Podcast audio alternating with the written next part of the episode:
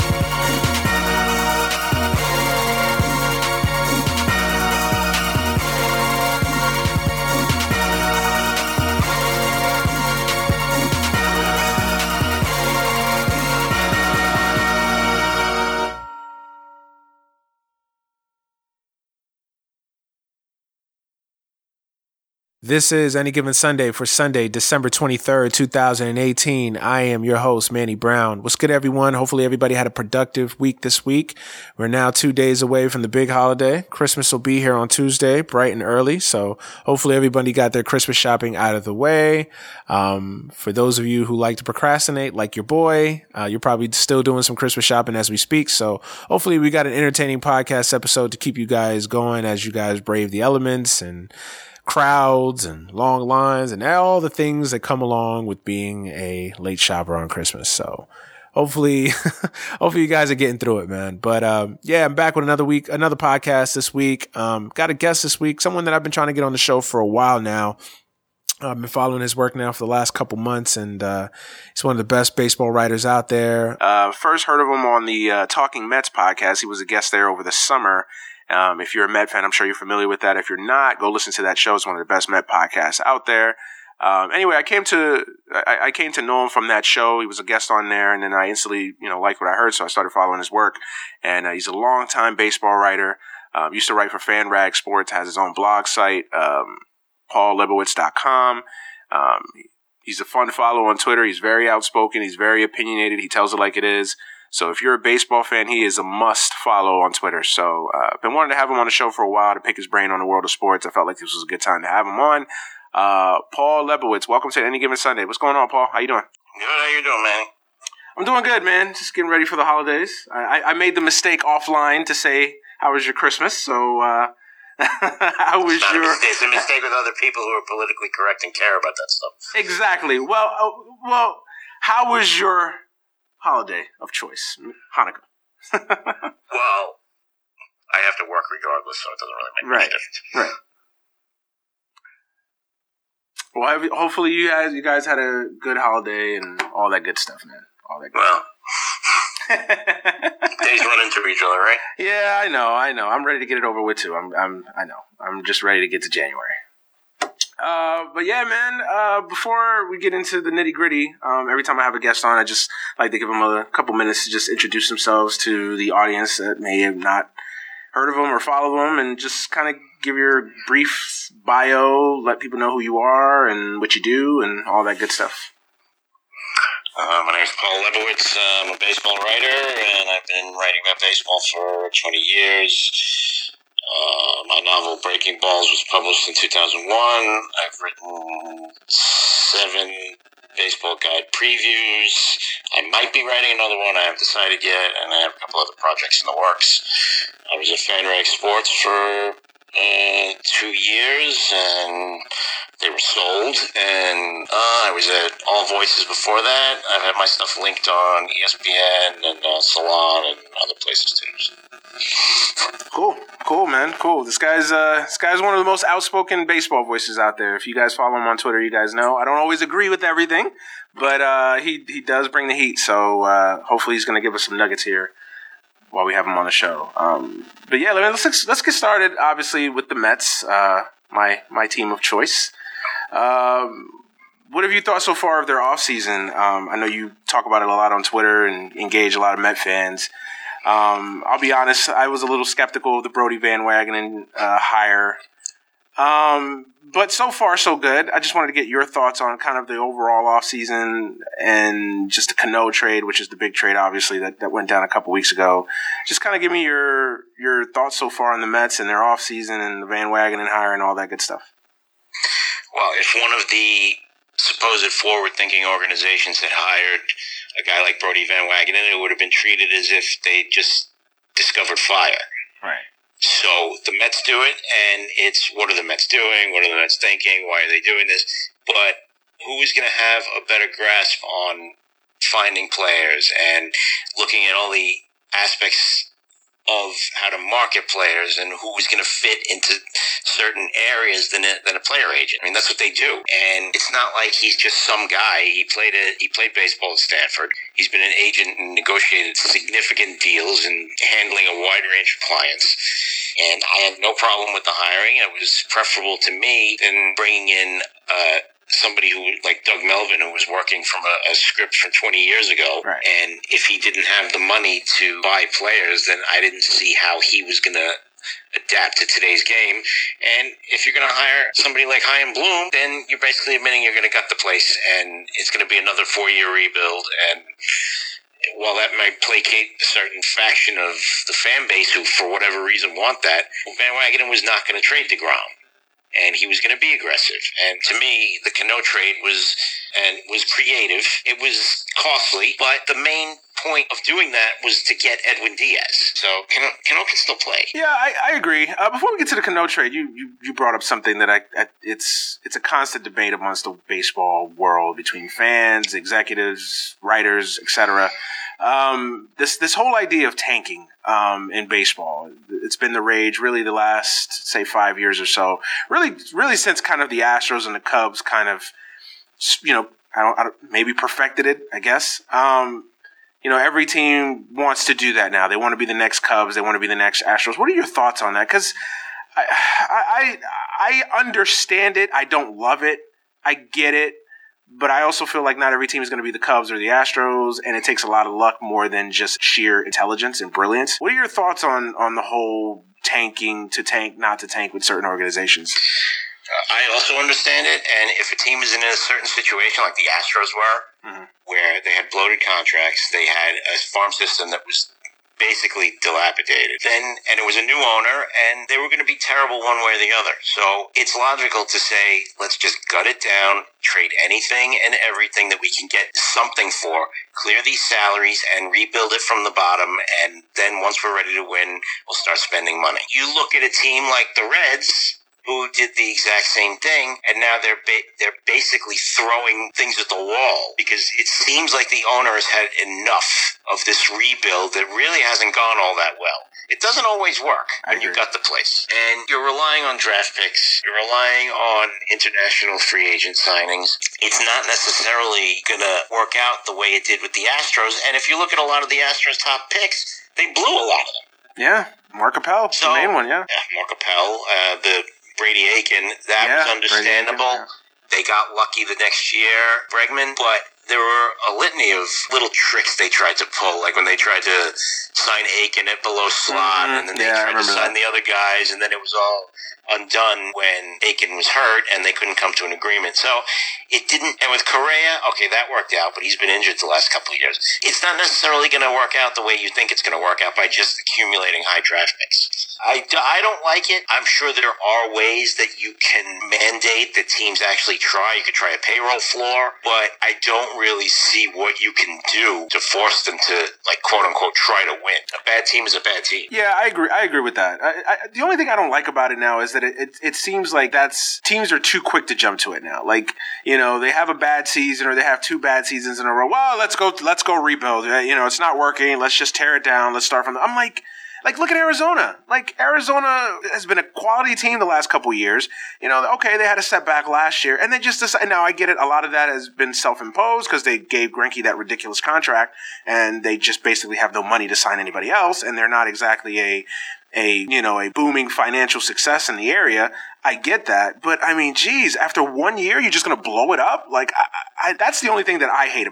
There, they were not going to be able to retain Goldschmidt, and at that point, with their financial situation as it is, they're not tanking where they're going to lose 100 games, but it's more like we're just going to stay where we are in the middle, see where we are at midseason, and you never know. They might be hovering around the wild card race, and if they are, then okay, maybe we'll add a little bit. Right. I mean, that's really a difficult place to be. Like it's not one or the other because you have to realize that it's easier and it protects people's jobs when you te- you sell the owner on this plan that you're going to gut the place, and then right there you've got three four years that you can just lose and lose and lose, and you can continue selling this idea like we've got this prospect, we've got that prospect, it's coming, it's coming. Who knows if it really is? Right. No, I get it. I, I completely get it, and I also think it's easier now because you have a lot of these younger GMs who, you know, let's be honest, they want to play fantasy baseball and they want to get their names put in the papers, how smart they are, and their their Yeah. their you know their minor league systems are this. I get so I think that also plays into it. Um, one last question on that. I mean, do you think rebuilds work in big markets? Like, you know, I, I, I get tired of the media spin that the Yankees try to throw out there. Like, like I, I get annoyed with the whole the Yankees rebuild. The Yankees didn't rebuild. The Yankees still had high priced players. They were still playing McCann. They were still playing. They were still paying Ellsbury. So this idea that the Yankees basically gutted it from the bottom is a little bit is a little bit misleading. I mean, that offseason they gave, you know, they traded for, for, you know, Chapman. They traded him and they basically re-signed him back. So I, I don't buy the whole Yankees rebuild thing, but do you think that that, that a rebuild works in a, in a place like LA or in a place like San Francisco or New York or the big market? I know Philly's, I know Philly's done it, but a place like New York, for instance, where me and you are both familiar, do you think a, a true out and out rebuild works or it will be accepted by the fan base? The only way it would be accepted by the fan base in New York is if there's no other op- option. Like if the Mets got to a point where they had to grow, like like next year, let's just say everything goes wrong. Cano gets suspended again. Diaz blows out his elbow, and all these things happen, and they lose 100 games. Then okay, then at that point, you're just going to continue doing what the latter years Omar Minaya team did after they didn't make it over the finish line. Then you're just throwing pieces into the pu- into the pile to make things worse. Yeah. So at some point, you have to say, there's no saving this. It's like a building. If the building is so completely destroyed, then you ha- it's after a fire or some other disaster, then you have to tear it down and rebuild it. The Cubs got away with it only because of who they were hiring to do it. Theo Epstein came walking in. He was already a Hall of Famer when they hired him. So whatever he said and whatever he did was going to be okay because they knew his reputation would eventually probably get them where they wanted to go. The Yankees, I, I give them credit because they were able to stay over 500 going into seasons knowing that they probably weren't going to win. And it wasn't a rebuild, a, a full blown rebuild, but as far as the Yankees go, it was a rebuild that they really weren't trying to win as they did over the past 20 years of every year was either a World Series or it was a failure. They knew before the season that they probably weren't going to win the World Series. Right. And a lot of that credit goes to the manager they fired, Joe Girardi, that he kept them above water. And in one year, he got them to the playoffs. How, I don't know. No, I, I, get it, and I, I, I, agree. I, I just, I don't know. I just think that the, the media loves spinning it to, to, you know, placate Yankee fans and Brian Cashman and say, oh, they went through this, this laborious rebuild. Like, eh, it's, It's a the storyline they're trying to sell. Uh, you know, it's to say a team with a two hundred million dollar payroll is rebuilding. I mean, it's a little, a little shaky. Yeah, and that's what that's what annoys me. And, and granted, I'm a Met fan, so anything that done to kind of you know stole upon the greatness of the Yankees will annoy me anyway. But I mean, that one's just a little like, okay, that's far fetched. Like, come on, like even you guys know this is BS. But whatever. Um, let's, let's get back to the Cano trade. Um, I. I didn't mind the trade. It grew on me. The only thing I, I didn't like about it was that I thought the Mets were, were dealing from a position of strength and were dealing from a position of, of having better leverage than the Mariners because the Mariners had to get Cano off that roster if they were going to set this rebuild in motion. It's not like Cano was going to go anywhere else. You, you weren't trading, you know, unless you were trading him to the Dodgers or, you know, the Red Sox or something like somebody like that. I, I don't think Cano was going to waive that no trade clause to go anywhere else. So it was going to have to be New York either one of those teams. The Yankees didn't want him back. So the Mets had all the leverage in that situation. I, the only thing I, that annoyed me in the trade was giving up Kelenic. Um, I would have, I would, and not because I'm trying to, you know, hoard prospects. I just kind of felt like it felt a little bit of an over. If you look at the trades, if you split the trade and look at it separately, they gave up what would be a reasonable return for Diaz mm-hmm. with the young players. For Cano, that was just a salary dump. Right. So if you split it that way, you know, we will give you Swarzak and Bruce, you give us Cano, and give us X amount of money to clear that. Then you look at the other trade. Diaz for Kal- Kelenic and done. Yeah. That's pretty much what you're going to pay to get a top tier closer who's under team control. So if anyone's giving the Mets grief, you point out, look, as old as Cano is, he's 36, he's still going to be able to hit. And as far as the, the, second base market, he's the best, he was the best, money aside, he was the best available second baseman. So they got the best available second baseman, and they got the best available closer. Kelenic is, he's 19 years old, and people are comparing him. It, you hear this well, what if he becomes Mike Trout? Hey, you know what? God bless you if you become Mike Trout. Right, right. What are the odds of that happening? And then they're saying he's like he's Brandon Nimmo like. Okay, Brandon Nimmo was drafted out of high school, and it took him seven years to establish himself at the big leagues. Are we now waiting to 2025 with this kid who might not even get out of Double A? We don't know. So he's 19 years old. I hope he makes it, but they got to top tier closer for him, and they're trying to win now, and it's worth the price. Right? No, I, I get it, and I'm not as I'm not as outraged as other Met fans about the clan. I I I, I was a little annoyed because I kind of felt like it was an overpay. The only issue that I have with the trade is, and again, it's it's cynical Met fan. It's it's traumatized Met fan. Is what is Cano going to be at age 38, 39?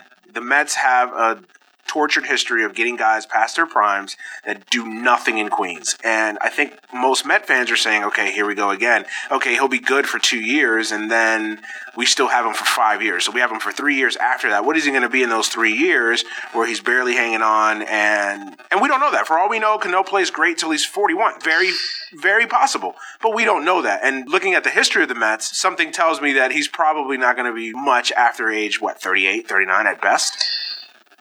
To me, you worry about 2021 and 2021. If, if Cano is that guy who, at 50, he'll still be able to hit, he'll still be able to uh, alter his style to be able to catch up to pitches that he couldn't, he can't catch up to because of age anymore. And by then, there might be the DH in the National League. We don't know. I'm not. We can't predict. Right. Two, three years from now, and if they were serious about getting better immediately, then Cano at 36, who was still with the suspension, was very good last year, and before that, he was very good for the Mariners. His numbers, if you look at them, they're consistent yeah. from the time with the Yankees through the time with the Mariners, and he's going to play. He might even run 65% to first base on ground balls as compared to his 30% that he usually runs because he's so happy to be back in. He was desperate to get out of Seattle. No, I get it, and I th- and, and, that's my thing. I, I, think he'll be good for two years. I, I can see him being good for two, maybe even three. I, I, just dread what he'll be. Let's just say we live in a world where there isn't a DH in the National League yet, and what is he going to be at 38, 39, 40? And that, that's the issue that I have. But I but I get I don't I don't I don't knock them for making the trade. So to me, every team has terrible contracts. Every one of them. You figure it out. The Dodgers just cleared Kemp's contract. The Mets have some guys in the front office now specialize and are able to come up with these innovative ideas like the Dodgers do to clear salary. So at that point, figure it out. No, I get it. I, I, I get it. Um, what was your thoughts on on the whole JT Realmuto pursuit? Uh, did you ever buy that Syndergaard was was was going to get traded in a, in any kind of a three way trade? I think Syndergaard is getting on people's nerves in the Mets organization, and that stems more from his personality than it does any concerns about injury. I mean, he's the only one of the group who hasn't had Tommy John surgery, so I think that's a lingering fear that eventually his elbow is going to blow just out of sheer reality. I personally, I would have pulled the trigger on Syndergaard for Realmuto. Really? But if you don't, Jeter doesn't seem to know what he wants, and he's just playing games over there now. And he's put himself in such a terrible position with this player who should have been traded a year ago that it was right for the Mets to walk away. And the Braves walked away, and it seems like the Dodgers are just lurking, waiting to see if the price comes down. I wanted Realmuto. but if it was Realmuto or Grandal, then yeah, I want. I don't want Grandal. Period. Realmuto or Ramos, who the Mets they played poker and they made it seem like they didn't have any interest in, in him at all, and that's who they ended up with. That's mm-hmm. fine with me, and especially on that deal, two years, it's great. Yeah, no, I, I, that was a very very reasonable deal for for him because if he's healthy, he's going to hit. We know that. It's yeah, just a yeah. thing with him is just staying healthy. Um, I, I, think with Jeter, I, I, think he's trying to save face. I really do. I think I think because of the bad deals that he made for Ozuna, the bad deals that he made, especially for Yelich. Um, I think he's trying to save face. I think they're trying to say, you know what, we're not going to get bamboozled again like we did last year. So that may have something to do with it. But um, you, you brought up the, the, the point of Syndergaard getting on people. What? Why is that? What have you been hearing, or you know, just through the tea leaves or grapevines that that Syndergaard is? Because uh, to me, they they seem pretty anxious. I don't want to say anxious to get rid of him, but willing, so easily willing to get rid of Syndergaard, who's a guy who, let's be honest, who has injuries aside, has been great for the Mets and hasn't even scratched the surface of what he can actually be. You can look at it a couple of different ways. If you want to get big value back, then he's a guy that you have some depth in the starting rotation that you can move him and bring back a huge return. You could also look at he did miss time last year. He missed almost the whole season the year before. And you could get the sense that, like with Matt Harvey, there could be a little bit of too much enjoyment of the nightlife in mm-hmm. New York that they don't want to fall into that trap again by placating him, placating him, and then waiting too late to get nothing for him. Right. Now, I don't know that with Syndergaard, but if there, and Brodie Van Wagenen was his agent, so if there are things that they are concerned about, you're not allowed able to just come out publicly and say it that we're worried about his off-field lifestyle. Because to me, when Matt Harvey was pitching great, hey, chase models, drink, do whatever. Once Matt Harvey's not showing up at the ballpark, that's a telltale signal that there's something going on right. that is a major problem and they waited too long to get rid of him, probably because he was so popular with the fans. I didn't see any harm in listening on Syndergaard, and if the deal was right, I would have moved him, but he's very popular with the fans. And if he's healthy, he's great. Maybe this, and he, he didn't seem all that bothered. He seemed to be joking about the trade rumors. If he's out there, there's a reason for it. I agree. I, I, I've just been puzzled by the trade. I, I don't mind listening because I think that when you're in a situation like the Mets are in, I think you always have to be willing to listen to, to a player of that ilk that, especially if he could get you something of extreme value back. The only issue, I, I, I, don't know if I would have done the Realmuto straight up for Syndergaard. Um, I think I would have had to get something else. Now, if you're telling me I'm getting another piece or a couple pieces in as, as a part of that Realmuto trade, then I, I think I'm willing to listen. But Realmuto straight up for Syndergaard, I, I don't well, know. Well, the Mets turned that down, so. Yeah, well, yeah, I, I, wouldn't have, I wouldn't have done that trade. I, I, don't think that. I mean, as much as I like JT Realmuto, I, I don't think also, we don't know how far along they were with Ramos. Yeah. Because it was always an Omar Minaya strategy that he would put three offers on the table for three catches he could live with, and the first one to grab it was the one he got. Right. Like he pursued, uh, I think it was Bengie, I think it was Bengie Molina, and when Molina was uh, waffling, he just turned around and traded for Paul Lo Duca. Yeah.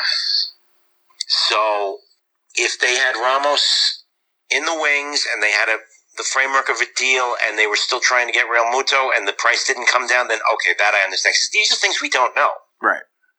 So if you're telling me that, then I would have backed off from it. If Ramos had signed and if they clearly didn't want Grandal. Thank God. So then, well, look, he's a stat. He's a stat personified, and it concerns me that the Dodgers really don't want him back. Well, if Austin Barnes is playing over you in, in key games in the postseason, then that should that should be the telltale sign of, of all things that this is not a guy to invest what three, four, five years in. I don't think he's going to get five, but you know, they have two young catchers in the minors that are close to being ready, but they're not going to be ready next year. So I see them getting a catcher. They could even end up with getting Grandal back on a short term deal, but I mean, they they don't seem all that enthusiastic about it. Yeah, I agree. I don't think they. I don't even think. I don't even see them getting Grandal back on a short on a on a short term deal either. I, I just think they. I, I I think they'd probably be even willing to just play it out and just let Austin Barnes and sign some other some scrap heat catcher, and then just wait to the deadline yeah. or some, something to upgrade that position. So, yeah. Um, so what do you think is next for the Mets then? Um, they got Ramos. They, they, obviously they made a big deal with Cano and, and Diaz. What else is next? For the Mets. Is, do you do you believe that there's another big move in there in there you know that they're working on? Do you think it'll just be kind of minor things? I, I forgot they even mentioned Familia. Um, what else do you foresee the Mets doing? And if you were the Mets, what else would you do? What they've gotten good at, it used to be years ago that everything would get leaked just to get a public reaction before they pulled the trigger on it. Mm-hmm. Now, with the Alderson regime, there were no leaks.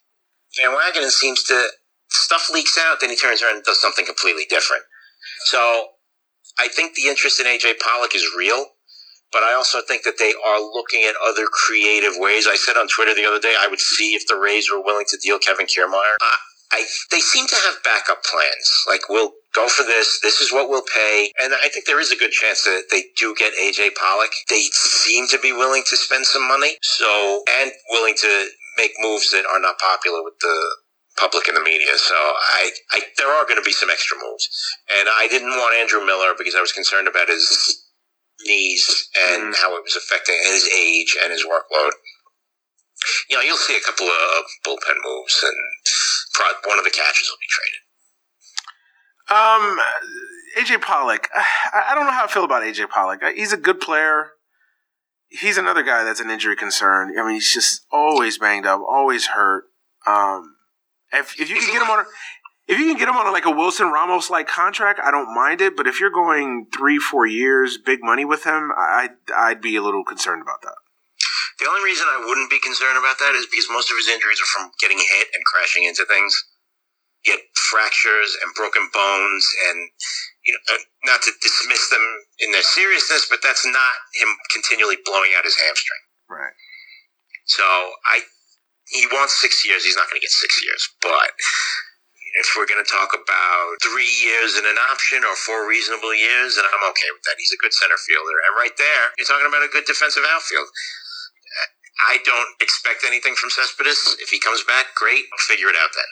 Right. I don't think you can go into this season, and I think that was one of the issues with the Alderson regime. Regime, uh, really, till the well, the last year they they kind of pivoted away. But I think that was the issue with the Alderson regime is that they they out of loyalty, I don't, I don't know if it was loyalty so much, but just they kept thinking that Wright was going to come back, or they kept acting as if Wright was was going to be a factor in any of those seasons, and it, and I think it hurt them in their pursuit of trying to find a, a competent replacement. And I think that I think that the lessons learned there is that I don't think I think right now you operate as if Cespedes is not there. If he comes back, great, it's an added bonus. You figure it out then. But right now, I think you go into this offseason basically saying basically Cespedes is is is is a ghost. He's not here. We're not worried about him right now. They never replaced Wright until this year, but this year they knew. Yeah, that was it. So I mean, I I tend to think that they were willing to let David Wright try to come back. And some other organizations wouldn't have done that. And the Mets, uh, one of their failings is that they're just too nice to the players. They placated Harvey for too long. And at some point, you have to say, it's an, all right, it's enough. You know, this is your job. And with Wright, he was such a franchise icon. You're really in a difficult situation. Yeah, I don't, I, I don't know. I don't knock him. That. I don't knock him for Wright. I, I don't. I, I, I, I get what you're saying. I, I don't knock. I totally agree about Arnhart, and I don't knock him for Wright. That's a that's a tricky situation. He's an icon. It's it's debilitating injury. I think they gave him. We could argue whether they should have gave him so many opportunities to try to come back. I, I can't kill him on that. I really can't. I, I want even though I want to, I can't kill him on that. What could they do though with the insurance payments and the, if he wants to try to come back? There's really not much you can do about it. Yeah. And there comes a point where okay, he can't play, and that's what happened. They really didn't have any alternatives, especially with his standing in the organization. So it was just easier to let it go as it was, and now you know you figure it out later. No, I agree. You mentioned the Mets' willingness to spend money, and again, cynical Met fan. Okay, you're willing to spend money you got two guys out there, Bryce Harper, Manny Machado, guys that would fit perfectly in Queens, especially Machado, who could slide in, play third base. You can move Rosario, or you could play, you know, could put him in at shortstop, move Rosario to third, or trade Rosario to get something back. Whatever. Met fans are saying, well, why aren't we one of the teams that's meeting with Machado? Why aren't we one of the teams that are pursuing Bryce Harper? Talk us off the ledge. To say that they should have had a meeting with these players is fine. To say that it's a slam dunk that you're giving these guys 10 years and $350 million or whatever, historically, these contracts have always ended up being disastrous.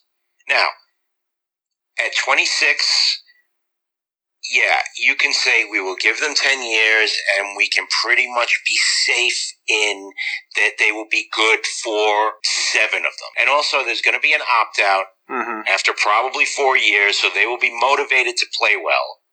And you figure you're paying for four years, maybe front load it, do it that way, and then if he opts out and he's asking for too much money, you can let him walk and or you can renegotiate the deal. I don't think it's the best business decision in a vacuum to say we're going to give this one player $350 million or whatever it is at the expense of the rest of the organization. And every team now is trying to stay under the, the luxury tax. Mm-hmm. So even the Dodgers, who supposedly just made room for Harper, are backing off a little bit and saying, yeah, well, we don't know if we're going to have room for him. And I don't think it's smoke. I think that they want to make sure if they're going to sign him, they get him on a deal that they're comfortable with. So it's not just the Mets. And the Yankees are talking about limiting the offer, not just in years, but in dollars for Machado. Well, if they've set an amount of money aside for Machado and they're not going to go beyond that, then if the Phillies are going to blow that away, they're not going to get it. Right. So it's not just the Mets. No, I I, I understand that. I, do, I I get that. I you know again I think the Mets don't get benefit of the doubt, and you could say that's unfair, but the Mets have done a lot of things in their history that has burned the fans, and I think fans are have a right to to be a little cynical of their of of the Mets. I, I think it's well deserved and well earned. That being said, you're right. They're not the only organization that's you know had this stance with Harper and Machado. My thing with them is those are 26 year old guys. I, I, I would totally understand if you're talking about 31 year old superstar player or, you know, even 29 going on 30 year old player. These guys are, you know, still, and I, you can make the argument of both of them. They haven't even scratched the surface of how good they could be. I mean, you, you, Bryce Harper could conceivably be better. You know, Machado could still be better at ages 27, 28, 29. So that's the only thing. Those guys are are the only exception. The if you look at Harper though, in his free agent year, he had a year that wasn't particularly yep. good. And for all the criticism from Machado for not hustling, Bryce Harper never runs out of ground ball ever. Well, I'm glad you become an in, hmm? no. Go ahead. Go ahead. Go ahead. He's become an indifferent defensive player. He I'm not going to say he's a problem in the clubhouse. He does seem like a good kid, but his teams consistently lose. He's gone through how many managers, and it's always like with him, it's a shrug. Well, there's always an implication that it's the manager's fault. Like he had some shady negativity about Dusty Baker. It, it's never his fault. So you're investing a lot of money in this guy. He's won nothing. His teams have gone to the playoffs four or five times. They've lost every time. So to say that it's just an automatic that at 26 it's going to kick in and he's going to hustle and he's going to play all out, I don't necessarily know that's the truth. Well, I'm glad you brought that up, and I was going to say, like, I'm, I'm, glad you brought that up because there seems to be this this notion that Machado is just this horrific guy, never invest in him. Oh my, I mean, if you watch MLB Network and some of the guys on there, it's like, geez, you, you would have thought Manny Machado committed murder.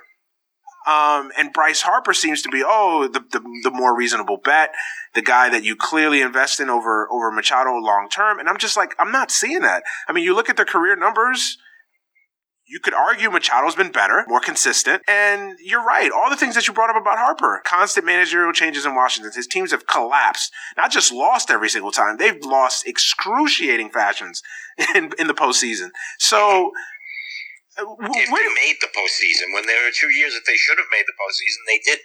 Exactly, exactly. So where do you why do you see that there's this bit? I, I, get Machado made some stupid comments, but a lot of guys make stupid comments. I, I, just don't understand this notion or this narrative that's being pushed out there by the baseball writers that somehow Machado's this bad, this villain, and Harper is this, you know, saint. I, what is what is it with that?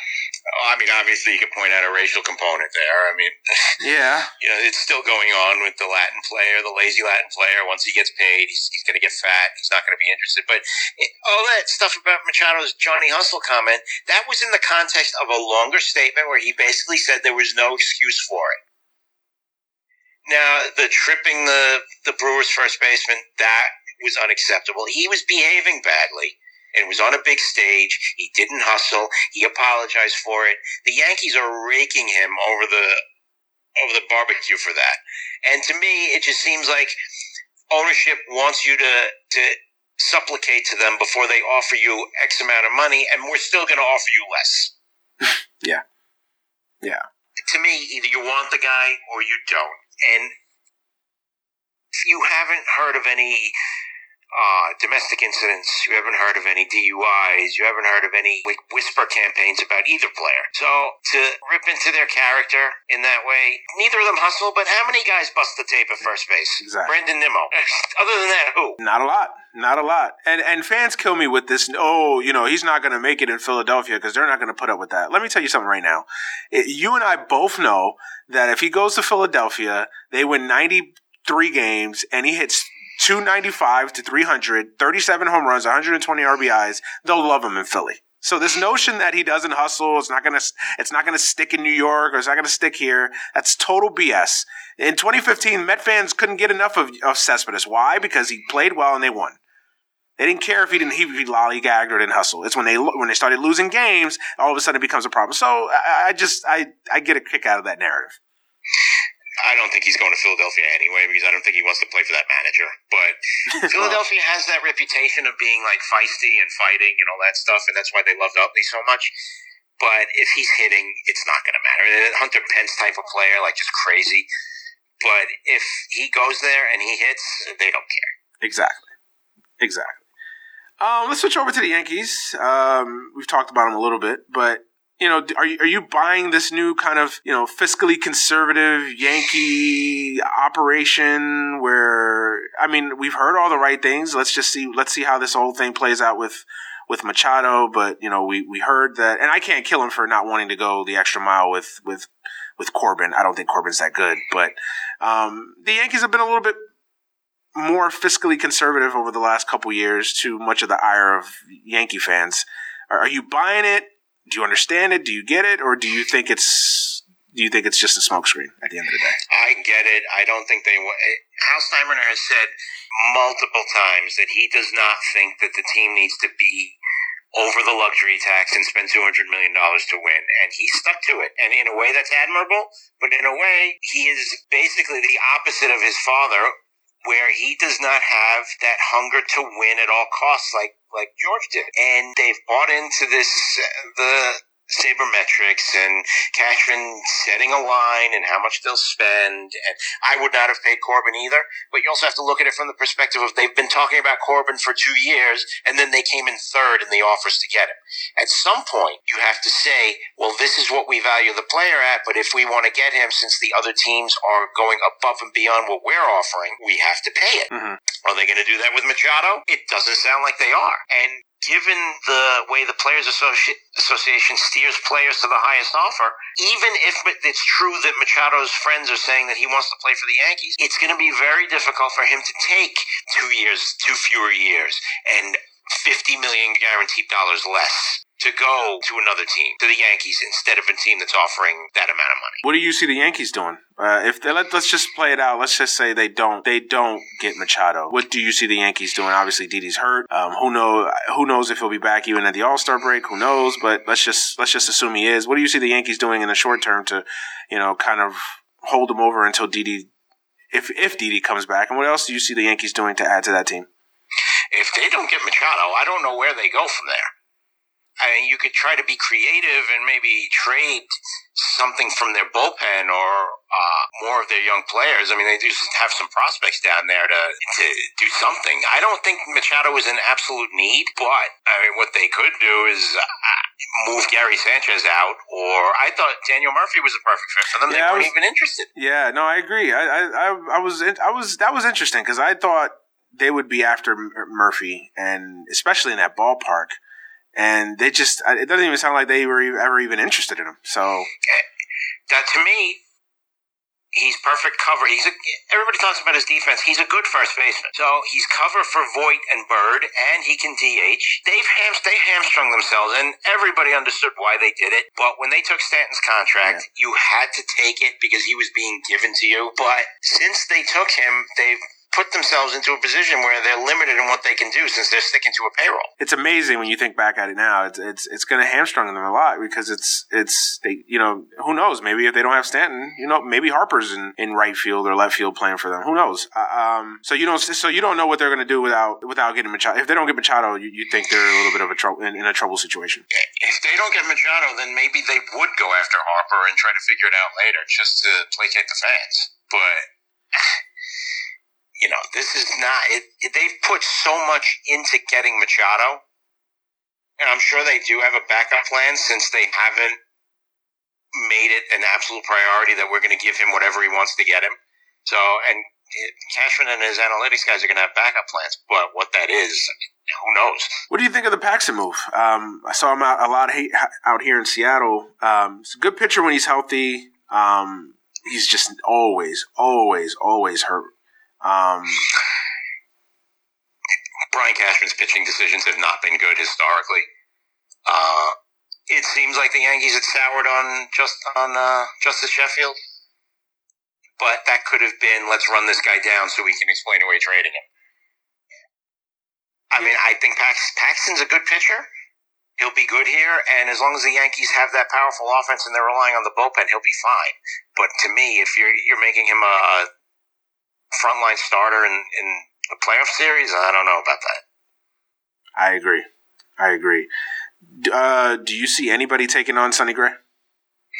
Somebody will take him, but they made a big mistake in saying that they were absolutely going to trade him. Yeah, but you know, Cashman seems to like to hear his own voice, so it was that was not a wise strategy. But somebody will take him, and they might get a decent return for him, but they cannot bring him back. No, I, I agree. You don't, you can't bring him back. And now that you basically said you're going to trade him, you look bad by even, you know, now. Oh, we're going to trade you, but no, we we, we reconsidered. Or, oh, we didn't get what yeah. we wanted, so now you're going to bring him back. That's an awkward situation. Um, we talked a lot about Machado and Harper. At the end of the day, Yankees, Mets, all the discussions we thrown out there. At the end of the day, where do you see these two guys going? Harper and Machado. Yeah, I think ultimately Machado's going to end up with the Yankees and I think Harper's going to the Dodgers. Contract prediction for both of those guys. Just throw just throw a number out there. Harper, ten years, three hundred twenty million. Hmm. Machado, nine years, the Yankees will want to keep it below 300 million, so they might go 298 million or something like that. But there's going to be opt outs after four years for both. So, uh, what's a what's a free agent out there that isn't getting a lot of play that you feel is an underrated steal, like a guy that Mets, Yankees, anybody would be very smart to get? Who's, who's that one guy that kind of fits that that that mold for you? Uh, to me, Marwin Gonzalez is very useful. He can play all over the place. He'll hit a few home runs, and he can play short, he can play left field, he can play first base, and when you have a player like that, then you're, you're always going to use him, and he's always going to get 450 to 500 at bats and be productive. Yeah, I, I wouldn't mind Marwin Gonzalez for the Mets. I think he would help them. He's going to be too costly for the Mets. Somebody's going to sign him. Yeah, Plus, I know. there's going to there's going to be more playing time for him elsewhere. Right now, I don't think the Mets have a lot of room for him to play if everybody's healthy. Yeah, that is true. Although I, I eh, yeah, yeah, you're right. You're right.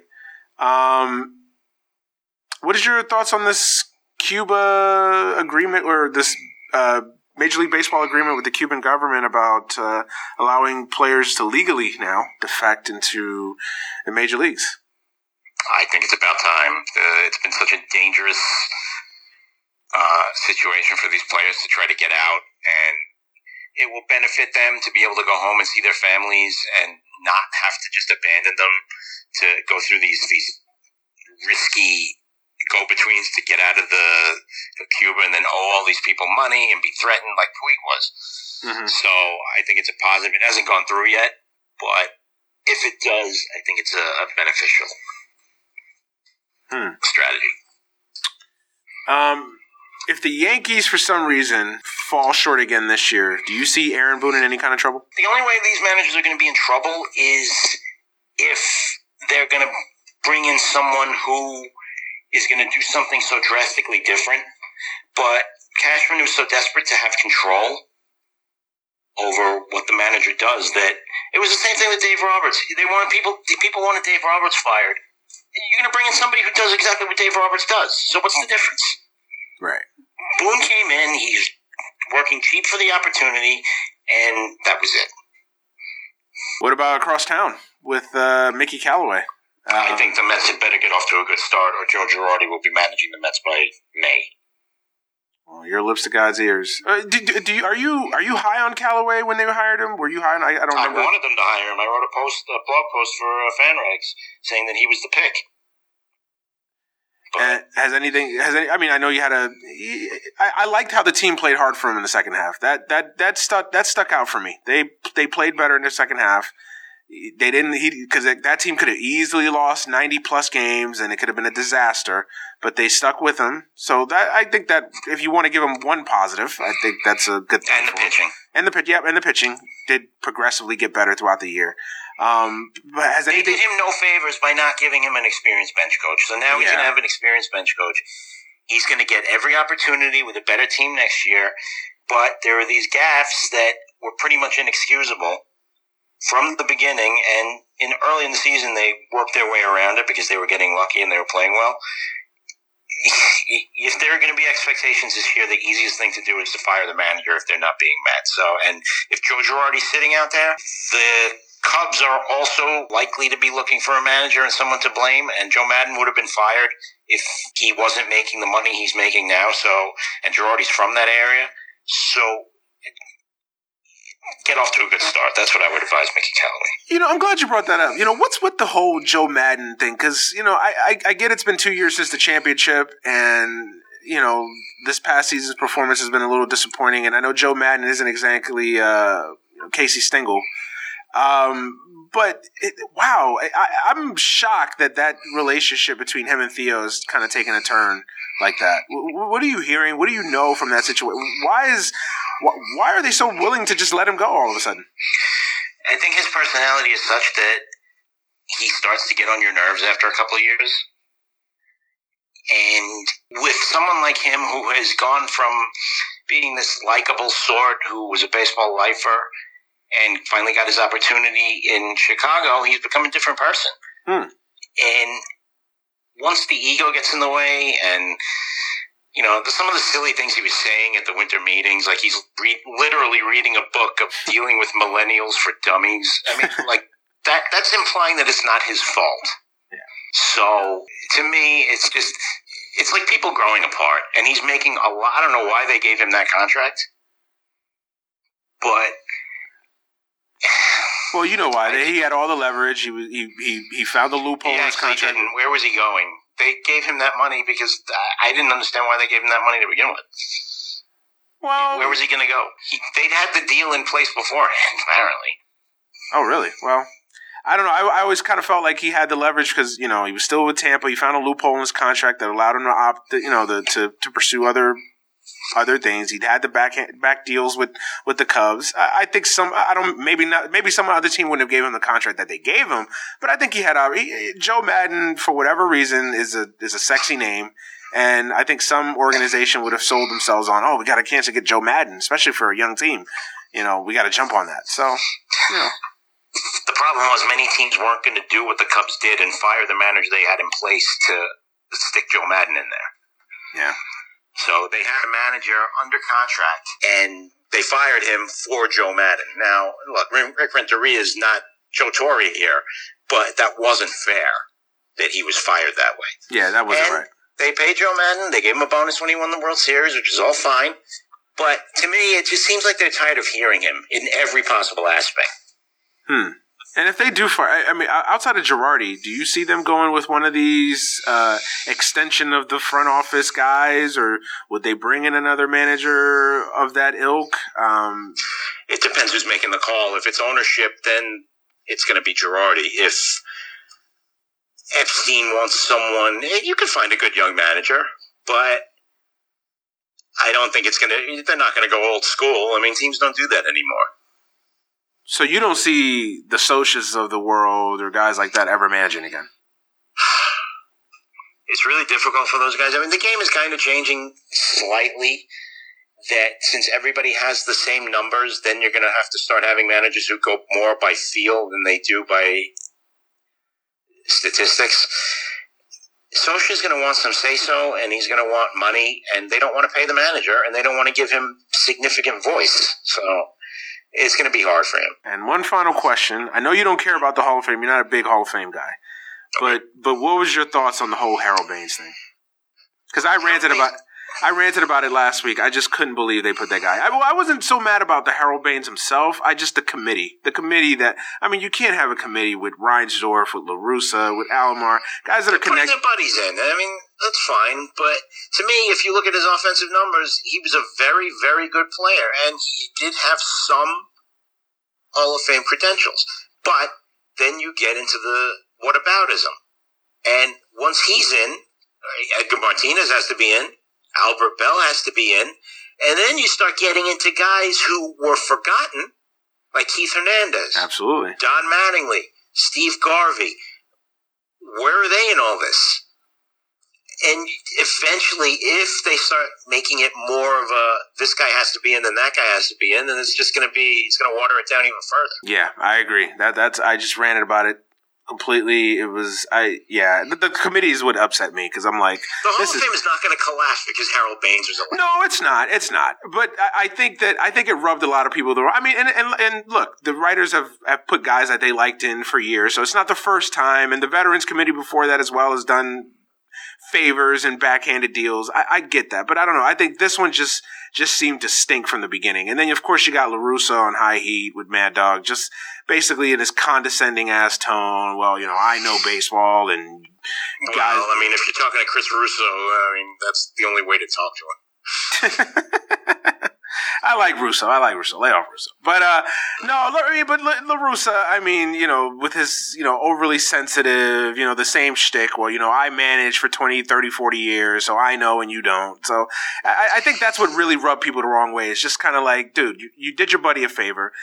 At least be real and come out and say that you did that instead of just making it sound like you you you you did this totally impartial, unbiased, fair assessment of guys, and you put Harold Baines in the Hall of Fame. Uh, that's Tony, what, Tony is an old guy who, in his heyday, was seen as the paragon of innovation, and now he's seen as a dinosaur, and he doesn't like it. And that's why he took the job with the Diamondbacks to be the chief baseball officer because he wanted to go head to head with his nemesis from the Cardinals, Jeff Luhnow, and he embarrassed himself. Yeah. So he's not. That's not going to change. What is he? Seventy five now. These guys are and they're fiery competitors. They're former athletes. They're not going to back down. Yeah.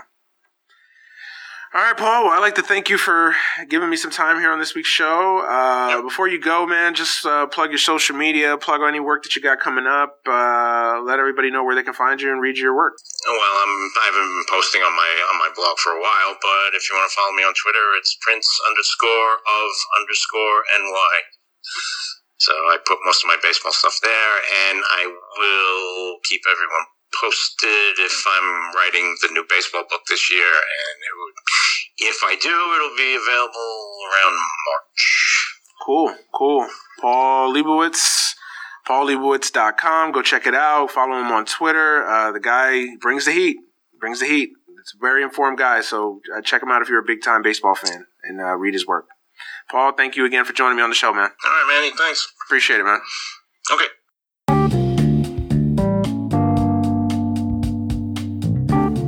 You are listening to Any Given Sunday, a Sunday morning sports conversation. Please subscribe to this podcast on iTunes, SoundCloud, Stitcher, Google Play, Podbean, and all other podcasting services. Follow us on Facebook at Any Given Sunday, on Twitter at AGS Pod, and on Instagram at AGS Podcast. Thank you for listening and enjoy the show.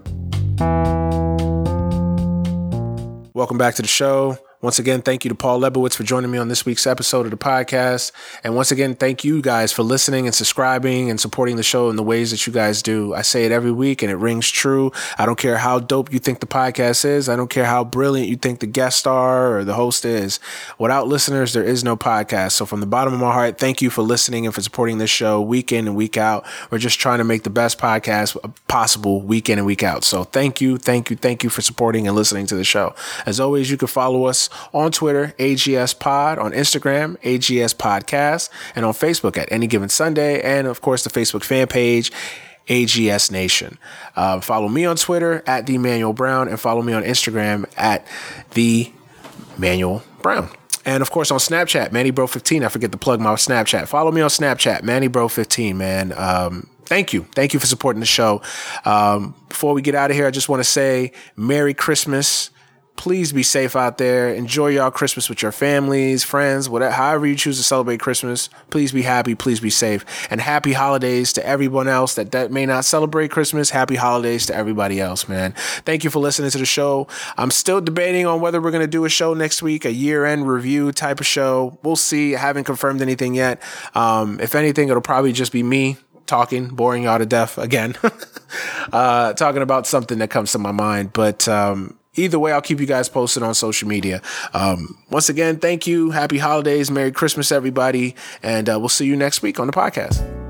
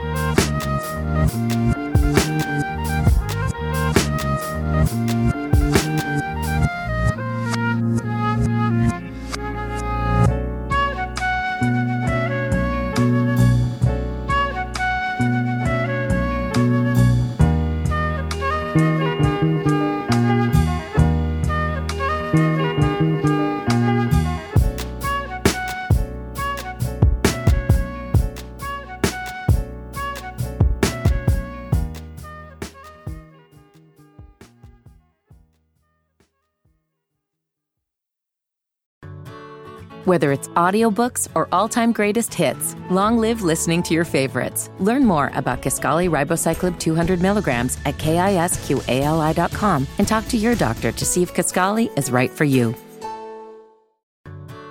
Whether it's audiobooks or all-time greatest hits, long live listening to your favorites. Learn more about Kisqali Ribociclib 200 milligrams at kisqali.com and talk to your doctor to see if Kisqali is right for you.